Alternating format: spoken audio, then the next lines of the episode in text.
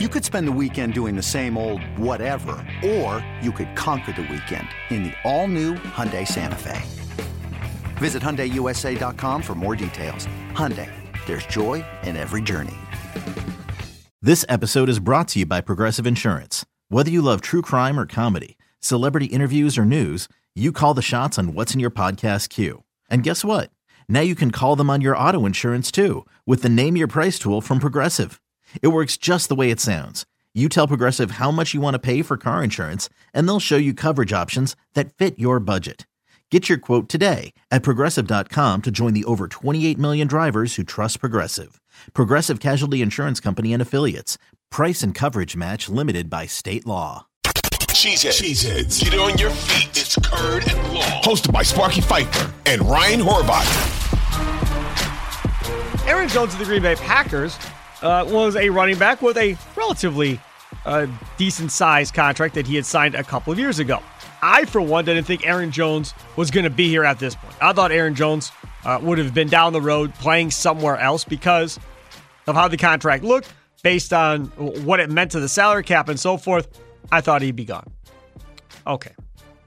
Well, he's not gone uh, because uh, he took a pay cut essentially uh, to stay with the Green Bay Packers, uh, kind of going forward at this point.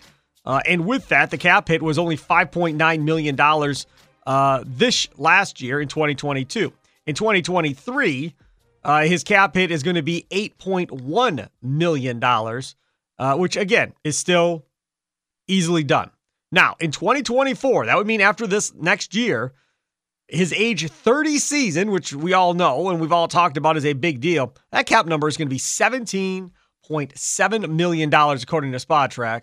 And then he's got those goofy voidable years that they like to put onto everything uh, after that.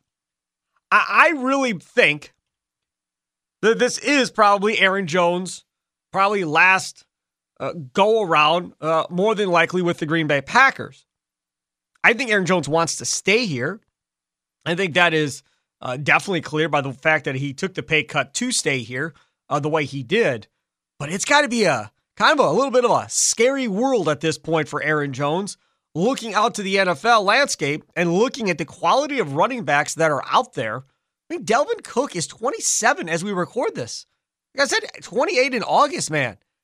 And Aaron Jones is going to be going into his age 30 season after this upcoming season, which means pickings are going to be slim probably for where he ends up. And that's the pickings are slim with the fact that he's healthy. God forbid if he gets dinged up or hurt or something, he's probably going to have even less opportunities available for him uh, come free agency. And then we start talking about the amount of money that you're going to be willing to play for or so forth uh, moving forward.